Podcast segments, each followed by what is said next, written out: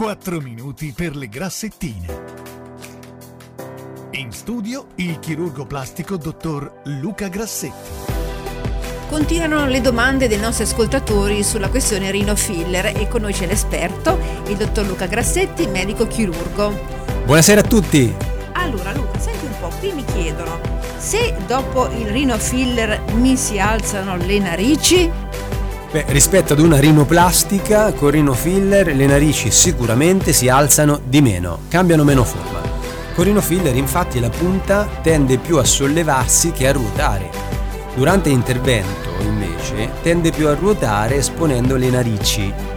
La rinoplastica per giunta può rendere simmetriche narici asimmetriche dal momento che rimette in asse la columella, cioè quella parte di pelle che separa le due narici, e il setto nei nasi deviati. Inoltre può agire anche sulla base di impianto delle narici incidendone ed asportandone un cuneo. Il rinofiller, ahimè, non ci offre tutte queste possibilità e eh, proprio per questo infatti è anche amato da chi è spaventato dall'idea di un cambiamento radicale.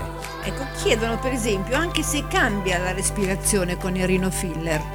Allora, sebbene ancora non ci siano studi randomizzati in merito, l'esperienza sui pazienti dice che il flusso aereo che si incanala attraverso le narici aumenta.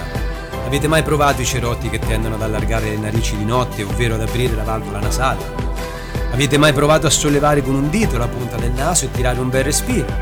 Ecco, la sensazione è simile. Bene. Ovviamente il rinofiller non libera una cavità nasale occupata da una scoliosi del setto nasale o dalla mucosa ipertrofica di un turbinato, tuttavia la sensazione di respirare con più facilità mi viene spesso riferita.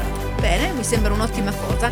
Luca Grassetti lo trovate a questo numero 071 35 80 435 oppure sulla pagina Instagram di R Luca Grassetti. A mercoledì prossimo, grazie mille. Cius! Lifestyle. Lifestyle.